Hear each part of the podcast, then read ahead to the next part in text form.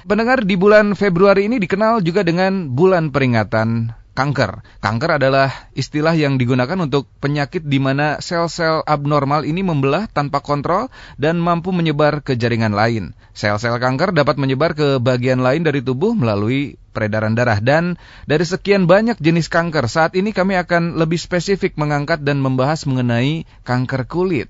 Kanker kulit adalah jenis kanker yang tumbuh pada jaringan kulit Kondisi ini secara umum bisa ditandai dengan perubahan pada kulit seperti munculnya benjolan, bercak, ataupun juga tahi lalat dengan bentuk dan ukuran yang tidak normal lebih jauh mengenali atau seperti apa gejala, penyebab dan tindakan medis yang dilakukan untuk menangani kanker kulit, saat ini kita akan temui langsung Dr. Diah Puspitosari SPKK dari Klinik Utama Amara Sahya, Klinik Utama Skinner dan dari Jabar Bergerak yang sudah terhubung melalui sambungan telepon. Apa kabar Dr. Diah? Sehat, Dok? Alhamdulillah, baik. Alhamdulillah. Sudah bertugas di kantor atau masih ada kegiatan di luar kantor, dokter? Masih di luar kebetulan. Masih di luar ya dok ya? Iya. Ini dengan agenda yang padat begitu, biasanya dokter punya hobi apa dok? Untuk ya. melepas penat begitu? uh, saya hobinya, hmm. Sebenarnya hobinya jalan-jalan ya. Jalan. Kalau lagi kayak gini kan nggak bisa. baca, saya suka baca, kemudian hmm. suka dengar musik juga dan hmm. hmm. olahraga.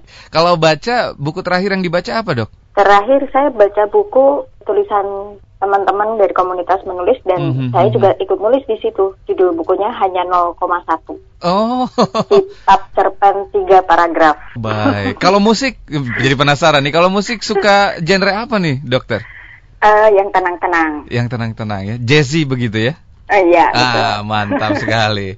Baik, terima kasih dokter. Oh iya, uh, sudah divaksin ya sekarang? Sudah dapat vaksinasi dokter? Alhamdulillah baru satu kali Kang. Hmm. Satu kali lagi insya Allah jadwalnya akhir pekan ini, hmm. kalau hmm. enggak awal pekan depan. Hmm. Efek apa yang dirasakan ketika setelah divaksinasi dokter? Apakah lebih nyaman, lebih tenang atau seperti apa dok? Hmm, enggak juga ya, karena kalau vaksin kan sebetulnya merupakan salah satu cara ya, tapi kewaspadaan yang lain sih tetap harus. Hmm. Jadi penggunaan masker, kemudian hmm. jaga jarak, hmm. kemudian cuci tangan terus ya tetap dilakukan. Hmm. Terima kasih Tapi banyak. Tapi tidak mhm. inilah ya kita mm -hmm. berupaya ikut mengambil bagian yeah. dalam proses terbentuknya kekebalan massal. Betul sekali. Semoga hasilnya juga baik dan tanpa keluhan apa pun begitu ya dokter ya sampai ya, penyuntikan berikutnya. Amin.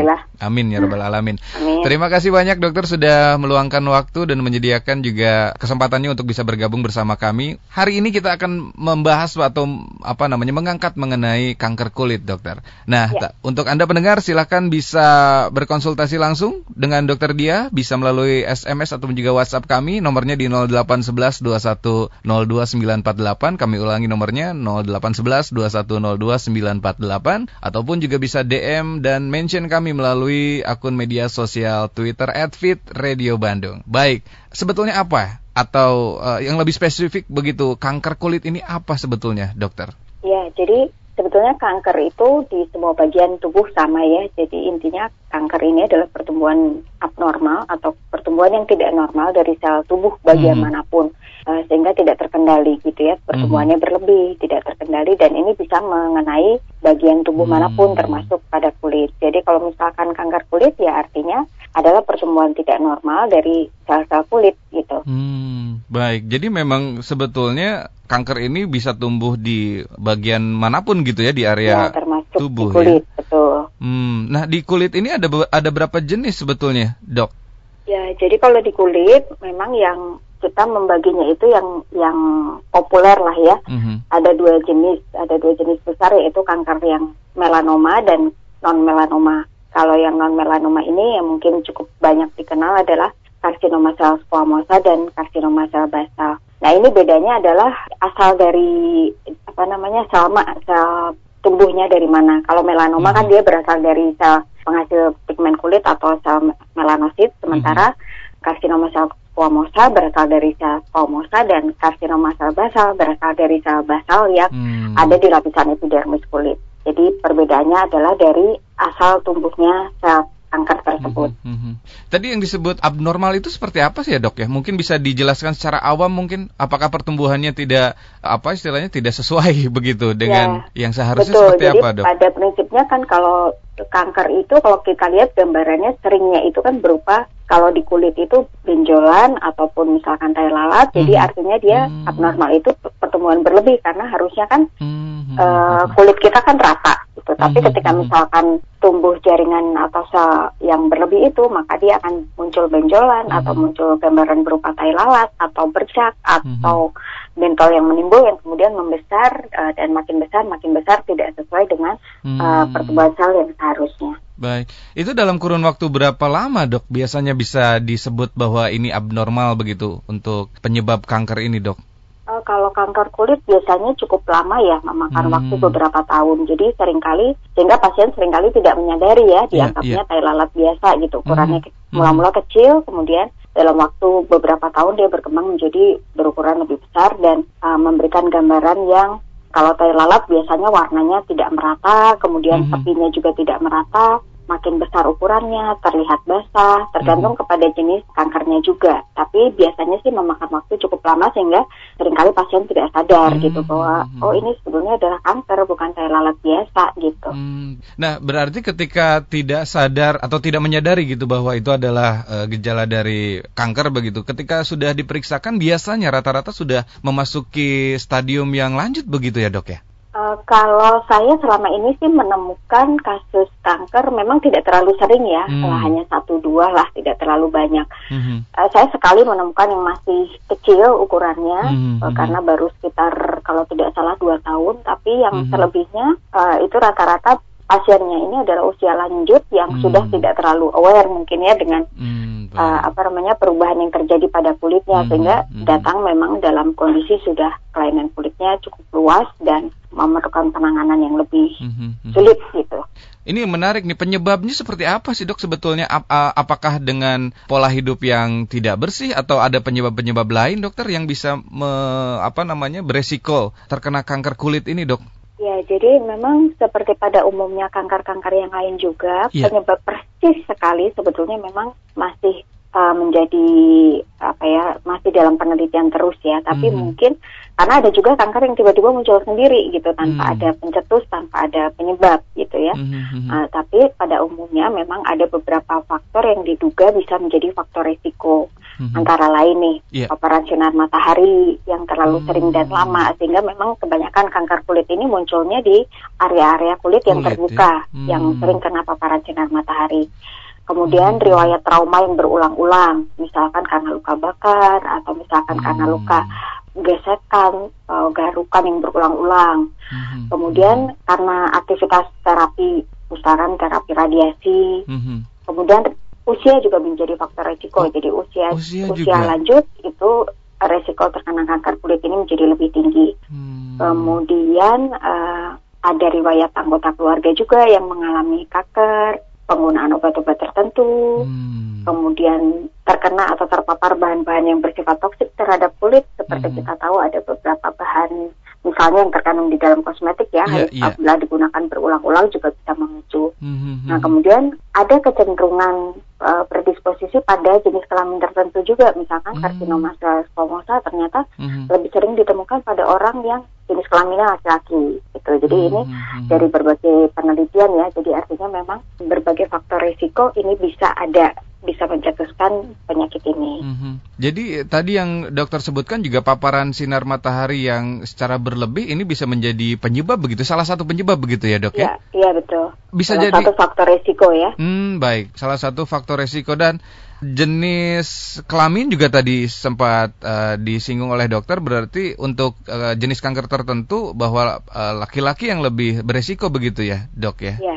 selain ya selain juga faktor usia begitu ya dok. Nah menarik ini ketika berbicara mengenai faktor usia apakah memang sistem kekebalan tubuh begitu juga berpengaruh dokter untuk terjadinya kanker ini dok atau lebih spesifik kanker kulit ini dok? Ya bisa jadi mungkin usia itu berhubungan satu berhubungan dengan kondisi daya tahan tubuh yang semakin menurun, hmm. kemudian kulit ya fungsi kulit juga semakin menurun kan seperti kita tahu fungsi yeah. kulit ini salah satunya adalah untuk proteksi. Hmm. hmm, hmm. Nah ketika fungsi proteksinya menurun uh, maka otomatis kulit akan mudah terpapar oleh apa pun dari luar ya termasuk tadi salah satunya yang mestinya kulit kita bisa melindungi diri kita dari paparan sinar matahari misalkan yeah. Yeah. dengan bertambahnya usia maka fungsi itu otomatis akan semakin semakin menurun sehingga hmm. bisa jadi berhubungan ke situ ya hmm. berhubungan ke fungsi-fungsi kulit ini juga yang mengalami penurunan hmm. gitu. Baik, kalau dari kulitnya sendiri dari jenis kulitnya begitu kan ada yang memang uh, lebih sensitif ya dok ya ada yang uh, apa istilahnya oh dari warna kulit misalkan apakah juga berpengaruh dokter untuk uh, menjadi risiko begitu? Ya, dikatakan bahwa orang-orang yang berkulit terang biasanya yang lebih meng mengalami resiko. Hmm. Jadi kalau kayak kita kulit orang Asia itu sebetulnya yeah. angka kejadiannya lebih kecil walaupun tetap bisa. Oh, gitu. Jadi yang lebih hmm. beresiko adalah orang-orang yang berkulit terang. Berkulit ya. terang itu artinya mungkin putih dan kuning begitu dokter atau? Ya, hmm. lebih ke arah Caucasian ya, ke arah oh, kulit kulit bule gitu ya. Iya, iya, iya.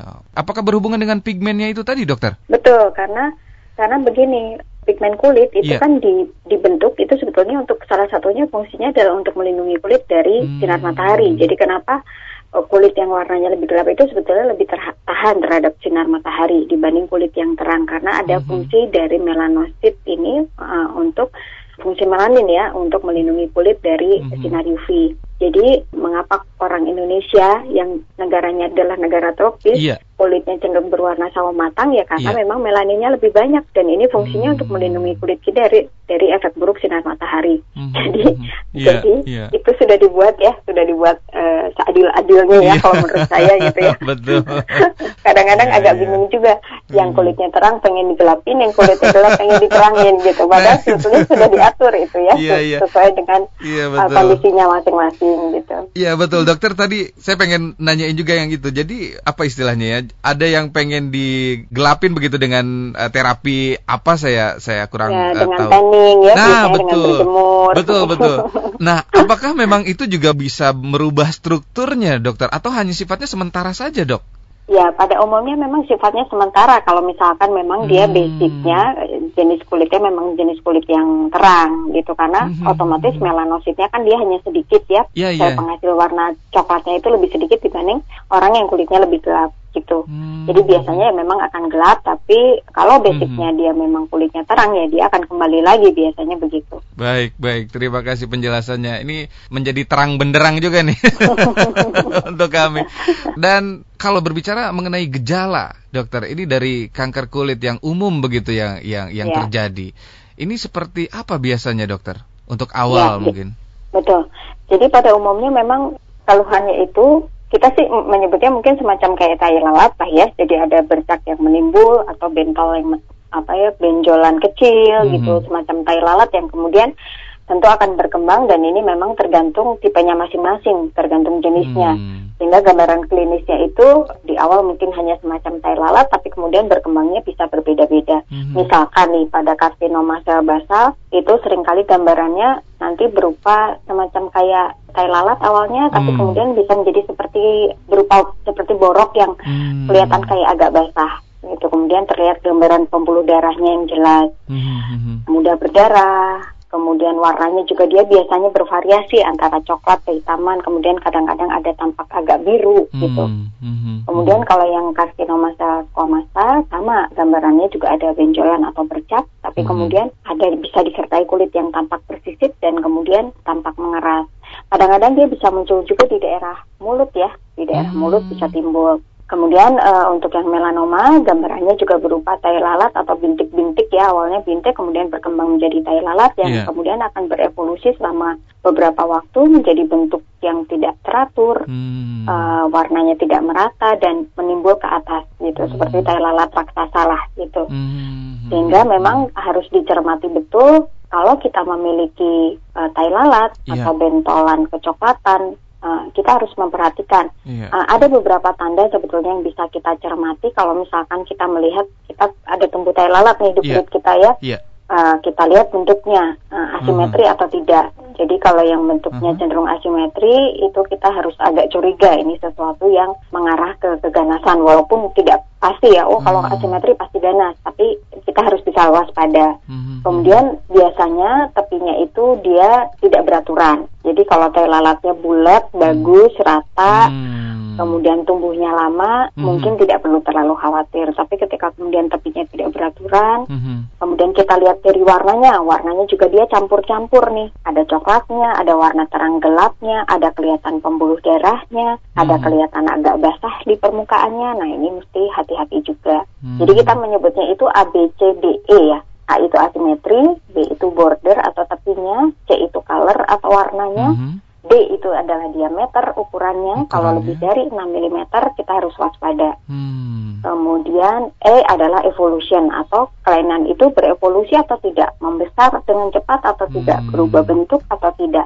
Hmm. Kalau tai lalat 10 tahun gitu-gitu aja, iya. ukurannya yeah. segitu-gitu aja, hmm. tidak ada perubahan, tidak hmm. membesar, hmm. tidak berubah warna, hmm. tidak berubah tepinya, ya tidak usah terlalu khawatir. Hmm. Kira-kira seperti itu, Kang. Baik, terima kasih penjelasannya, dokter. Kalau tai lalat ini bisa bisa hilang atau memang ketika sudah muncul tidak akan bisa hilang lagi, dok?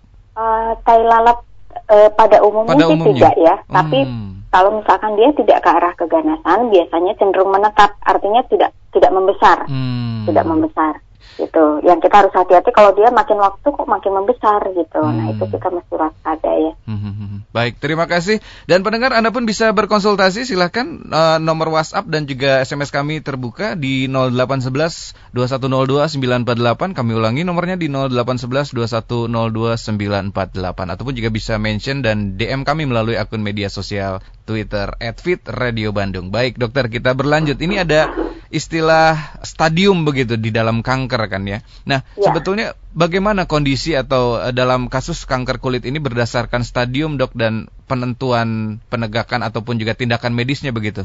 Oke, jadi ini agak panjang ya jawabannya hmm, ya. Silakan dok. kalau, kita bicara stadium sebetulnya ya. ada beberapa yang bisa menjadi dasar. Jadi apakah tumornya itu adalah tumor primer atau yeah. misalkan dia tumor yang kemudian berkembang muncul tiba-tiba atau dalam waktu yang lama. Mm-hmm. Kemudian tergantung pada ukuran juga, ukuran kurang dari 2 cm mm-hmm. dengan ukuran dari lebih 2 cm. Kalau ukurannya lebih dari 2 cm itu masuknya ke dalam risiko tinggi. Mm-hmm. Kemudian lokasinya ada di mana? Mm-hmm. Ya, lokasinya ada di mana itu misalkan uh, kalau di daerah yang di daerah wajah dengan di daerah tubuh yang lain itu faktor risikonya berbeda. Kemudian kan kita juga mengenal istilah metastase ya atau penyebaran. Hmm. Nah penyebaran ini umumnya seperti kanker-kanker yang lain itu sering kali ditemukan di uh, kelenjar getah bening sehingga hmm. kita harus melihat juga apakah ada penyebaran atau tidak. Jadi intinya yeah. semakin besar ukurannya, kemudian yeah. apabila kita menemukan dia ada penyebaran, hmm. maka stadiumnya kemungkinan makin lanjut sehingga juga penanganannya tentu akan berbeda. Misalkan mm-hmm. kalau baru ketemu hanya ada satu kelainan kulitnya saja, kan yeah. ukurannya kecil, kemudian tidak disertai penyebaran ke mana-mana, mungkin cukup dilakukan tindakan bedah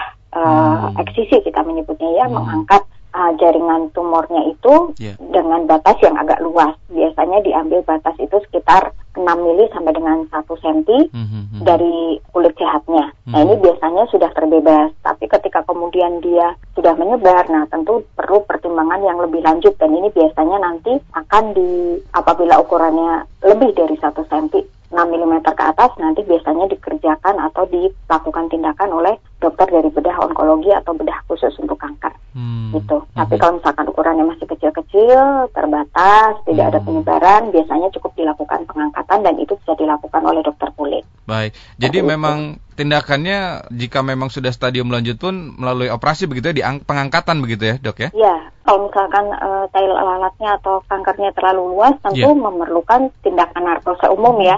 Kalau misalkan hmm. hanya ukuran kecil mungkin dengan bius lokal masih bisa gitu. Nah hmm. kemudian kadang-kadang kalau misalkan sudah terjadi penyebaran ya tentu mungkin harus dikombinasi dengan tindakan yang lain misalkan hmm. kemoterapi atau terapi radiasi dan yang lain-lainnya.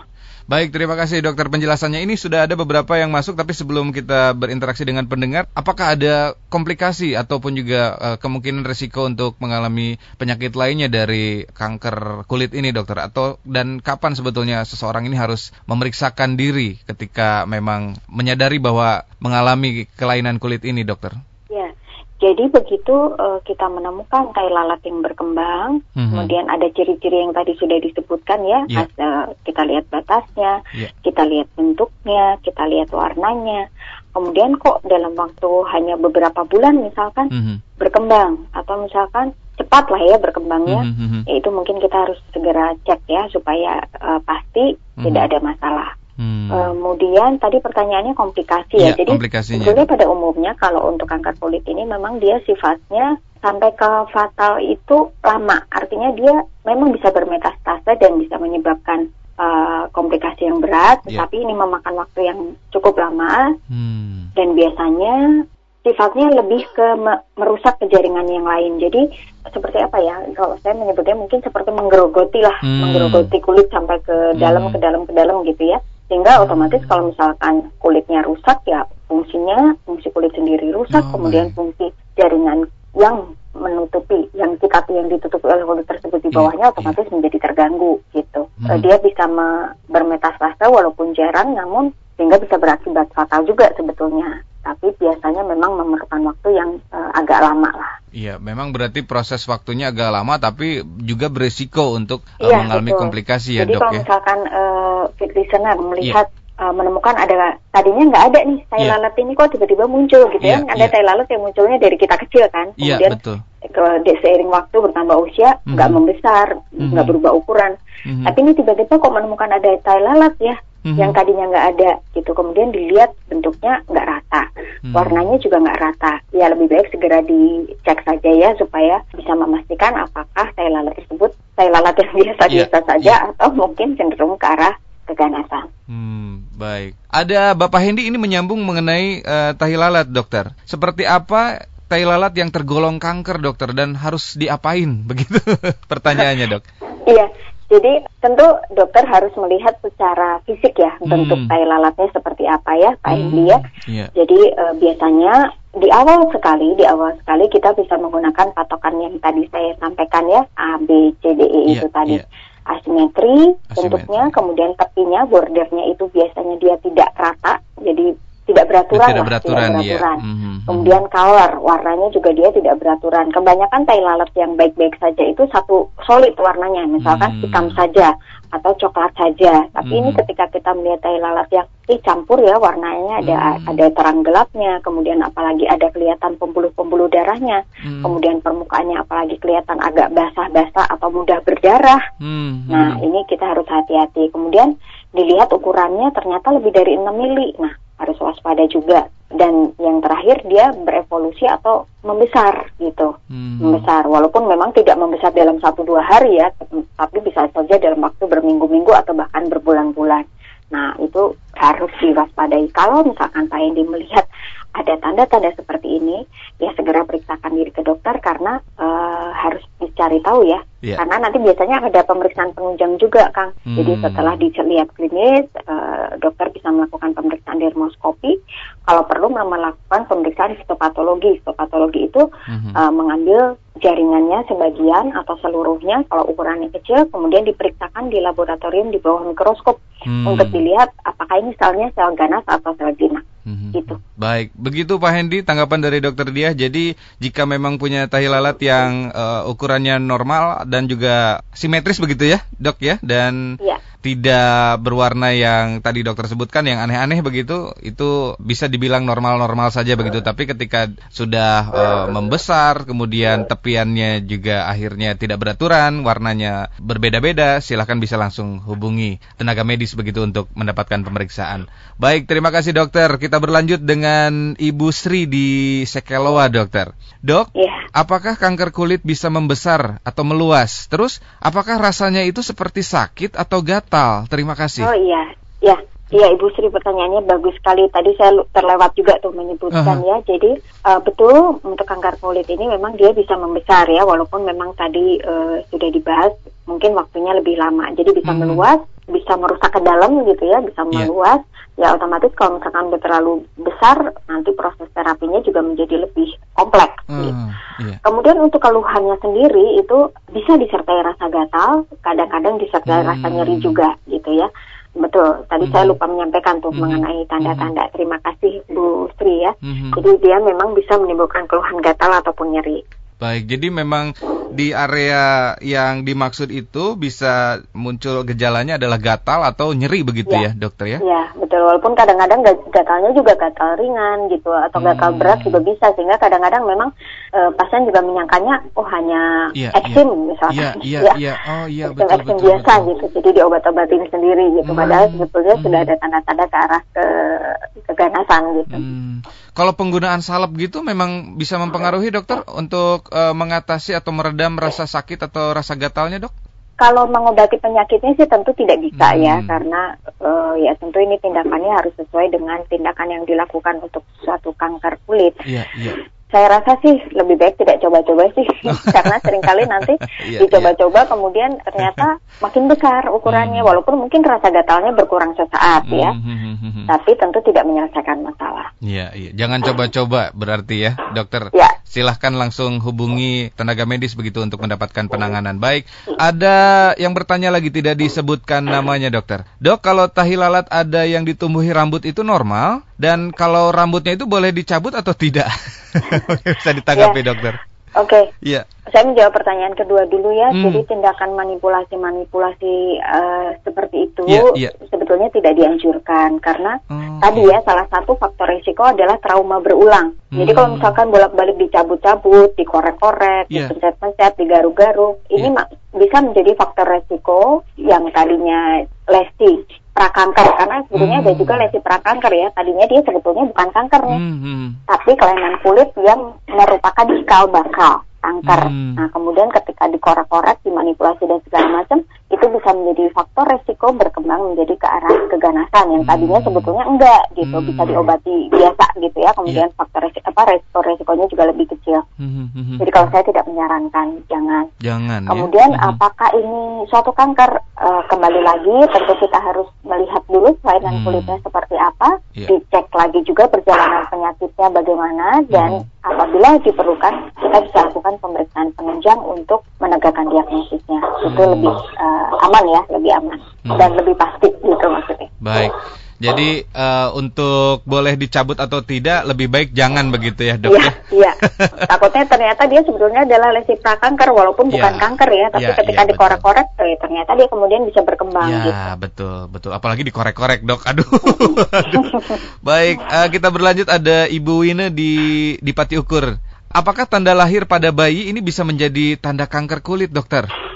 Kalau tanda lahir sepengetahuan saya sih Enggak ya, sementara hmm. saya enggak. Biasanya dia juga ukurannya segitu-segitu aja. Yeah, Bahkan yeah. sering kali seiring bertambahnya usia juga dia uh, dengan ukuran badan anak yang makin besar, ukurannya bisa menjadi makin terlihat mengecil gitu, mm-hmm. uh, terlihat mengecil. Tapi tanda lahir juga kan dia macam-macam ya yeah, iya. jenisnya yeah. gitu. Jadi uh, bisa jadi itu merupakan suatu nefus, ya nefus ini juga kalau kita menyebutnya juga tai lalat ya sebenarnya, mm-hmm. atau mm-hmm. nah nefusnya atau bisa jadi itu merupakan suatu tanda lahir yang berasal dari pembuluh darah misalkan yeah, yeah. gitu. Pada umumnya sih tidak, tapi saya rasa untuk memastikan kalau misalkan mm -hmm. ibu hmm. merasa khawatir ya lebih baik diperiksakan ke dokter kulit terdekat ya supaya mm -hmm. jelas dan uh, dokter bisa melihat langsung kelainan kulitnya dan mm -hmm. bisa menjelaskan kepada ibu apa sebetulnya kelainan kulit yang dialami oleh uh, putra putrinya gitu. Baik, terima kasih. Jadi memang secara umum tidak begitu ya untuk menjadi ya. tanda kanker kulit begitu.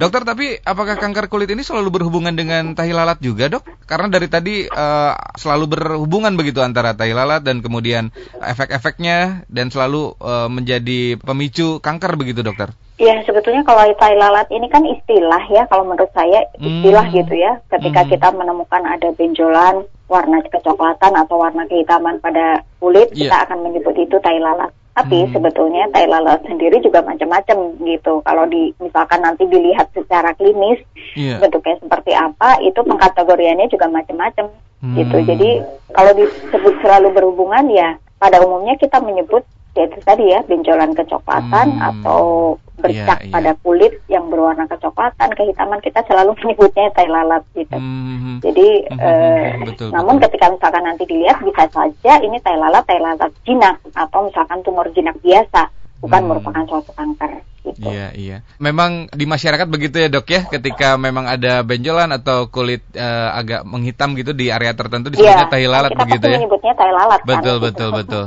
Jadi intinya gini. Iya kanker itu merupakan suatu tumor uh-huh. yang sifatnya ganas. Tumor sendiri merupakan benjolan, bercak menimbul, termasuk hmm. di antaranya adalah si tai lalat ini, okay, gitu. Jadi baik. kita mengambil istilah tai lalat ini untuk memudahkan saja hmm. sebetulnya, hmm. menyebutkan bahwa ada bercak-bercak di kulit. Yeah. Secara umum, hmm. warnanya kecoklatan, yeah, yeah. tapi tidak selalu tai lalat ini sifatnya hmm. ganas. Ganas ya. Banyak hmm. juga tai lalat yang sifatnya jinak, gitu. Hmm. Baik, terima kasih. Ada Ibu Evi di Cikutra, dokter. Apa ya. kanker kulit bisa berhubungan dengan COVID, dokter? Karena kemarin kan ada artis yang bercak-bercak kulitnya yang katanya terdampak dari terjangkit COVID-19. Oh, iya, iya. Apakah memang ada hubungannya, dokter? Sejauh ini sih belum, kita belum saya belum pernah membaca ya ada laporan kasus ataupun penelitian yang menyatakan ada hubungan antara kanker kulit dengan apa namanya COVID ya COVID ya walaupun hmm. memang hmm, ada beberapa jenis ada kanker yang bisa dipengaruhi oleh virus tertentu tapi untuk COVID saya belum terus terang belum pernah baca hmm. kalau misalkan kemarin ada gambaran seseorang yang merah-merah mm-hmm, karena mm-hmm. terinfeksi COVID, memang ada temuan kasus-kasus uh, ditemukannya kelainan kulit uh, pada pasien-pasien COVID. Tapi itu bentuknya setahu saya sih bukan tai lalat ya, lebih kepada ruam-ruam kemerahan mm-hmm. seperti kayak kalau kita kena infeksi virus yang lain tuh, mm-hmm. misalkan kayak kena campak ya, yeah, campak yeah. itu kan virus juga. Uh, kemudian bentuknya kan juga ruam-ruam hmm. merah, kadang-kadang menimbul hampir kayak kaligata gitu, bukan hmm. berupa tai lalat atau bukan berupa kanker sih setahu saya sih seperti hmm. itu. Hmm. Jadi memang belum ada data begitu ya yang ya. yang mengatakan bahwa memang ada hubungannya antara kanker ya. kulit dengan COVID begitu ya dokter? Iya, ya, betul. Baik dokter. Sejauh ini belum karena penyakitnya juga kan masih baru ya. Betul sekali.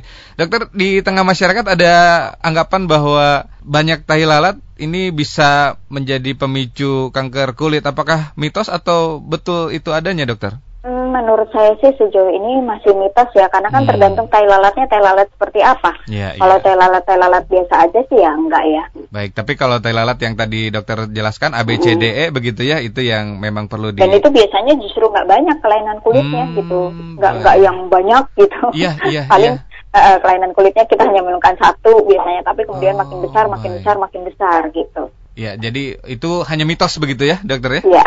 Baik. Ada lagi nih dari Bapak Aep di Gede Bage. Permisi dokter, apakah yang sering terkena sinar matahari bisa terkena kanker kulit? Apa ada tipsnya dok? Soalnya saya pekerja lapangan, terima kasih. Oh iya, pertanyaannya bagus sekali ya. Kalau saya bilang bukan bisa iya. terkena, ya. tapi banyak paparan sinar matahari ini bisa menjadi faktor risiko. Hmm. Ya, makin sering kita terpapar sinar UV, makin banyak, yeah. maka faktor risikonya akan menjadi meningkat. Hmm. Nah, cara mencegahnya sebetulnya Bapak kalau misalkan kerja di lapangan, yeah. salah satu hal yang bisa kita lakukan perlindungan secara fisik artinya gunakan pakaian yang penuh ya maksudnya uh-huh. lengan panjang kemudian celananya panjang gunakan topi ya kelengkapan fisik akan uh-huh. lebih baik lagi kalau bapak bisa menggunakan tabir surya atau sunscreen ya hmm. uh, dengan SPF minimal 30 lah kalau untuk di Indonesia dan itu silakan digunakan sekitar 30 menit sebelum beraktivitas di luar dan mohon diulang misalkan saat sholat zuhur dan sholat asar karena otomatis dengan keringat kemudian dengan air fungsi proteksinya akan hilang atau apa berkurang gitu. Mm-hmm. Uh, untuk penggunaan sunscreen yang yang sesuai itu yang seperti apa ya dok ya? Yang bisa kita ketahui begitu dengan jenis kulit kita dok?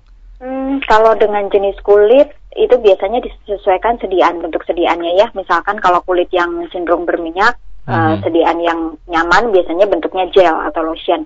Kalau untuk kulit yang cenderung kering biasanya bentuknya krim. Kalau mau aman sih yang secara umum biasanya berupa krim ya hmm. sediaannya. Tapi yang lebih penting harus diketahui adalah uh, fungsi proteksinya. Biasanya tercantum dalam tulisan SPF untuk proteksi terhadap sinar UVB dan PA untuk proteksi terhadap sinar UVA. Kan sinar UV ada dua ya, UVA dan UVB dan dua-duanya merupakan faktor resiko. Hmm. Silakan gunakan kalau misalkan kita banyak di luar mungkin SPF yeah. 30 sampai dengan 50 hmm. dengan PA antara 2 atau 2 plus atau 3 plus gitu. Itu supaya kulit kita terproteksi secara optimal.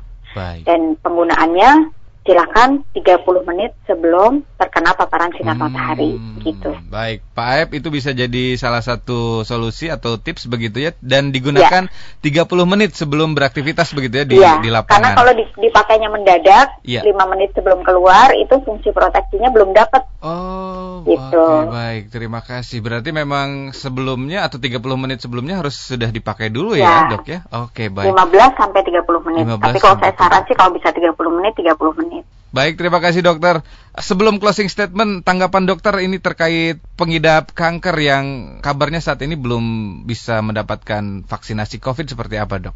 Ya mungkin jadi gini ya kalau yang setahu saya ini masalah vaksin ini kan salah satu yang menjadi kendala adalah ketersediaan vaksinnya sendiri ya hmm. sehingga memang saat ini pemerintah memberikannya itu bergelombang jadi diberikan yeah. kepada yang punya resiko tinggi dulu misalkan tenaga hmm. medis, kemudian hmm. pelayan publik, baru kemudian step berikutnya adalah masyarakat uh, luas. Hmm. Memang pengidap kanker atau penyintas kanker sebetulnya juga menjadi salah satu yang memiliki faktor resiko karena tubuhnya kan hmm. sebetulnya lebih rentan ya. Yeah. Nah, namun dalam keadaan uh, kondisi tubuhnya yang uh, imunitasnya itu turun, hmm. orang yang kanker itu kan kita menyebutnya imunosupresi ya, jadi imun imunitas tubuhnya turun. Hmm. Sementara vaksin sendiri adalah tujuannya kan untuk menimbulkan kekebalan yang dihasilkan sendiri oleh tubuh. Jadi kalau misalkan diberikan dalam keadaan kankernya dalam keadaan sedang aktif, yeah. eh, takutnya mungkin ya takutnya tubuh belum bisa membentuk antibodi yang hmm. optimal bisa melindungi dirinya terhadap COVID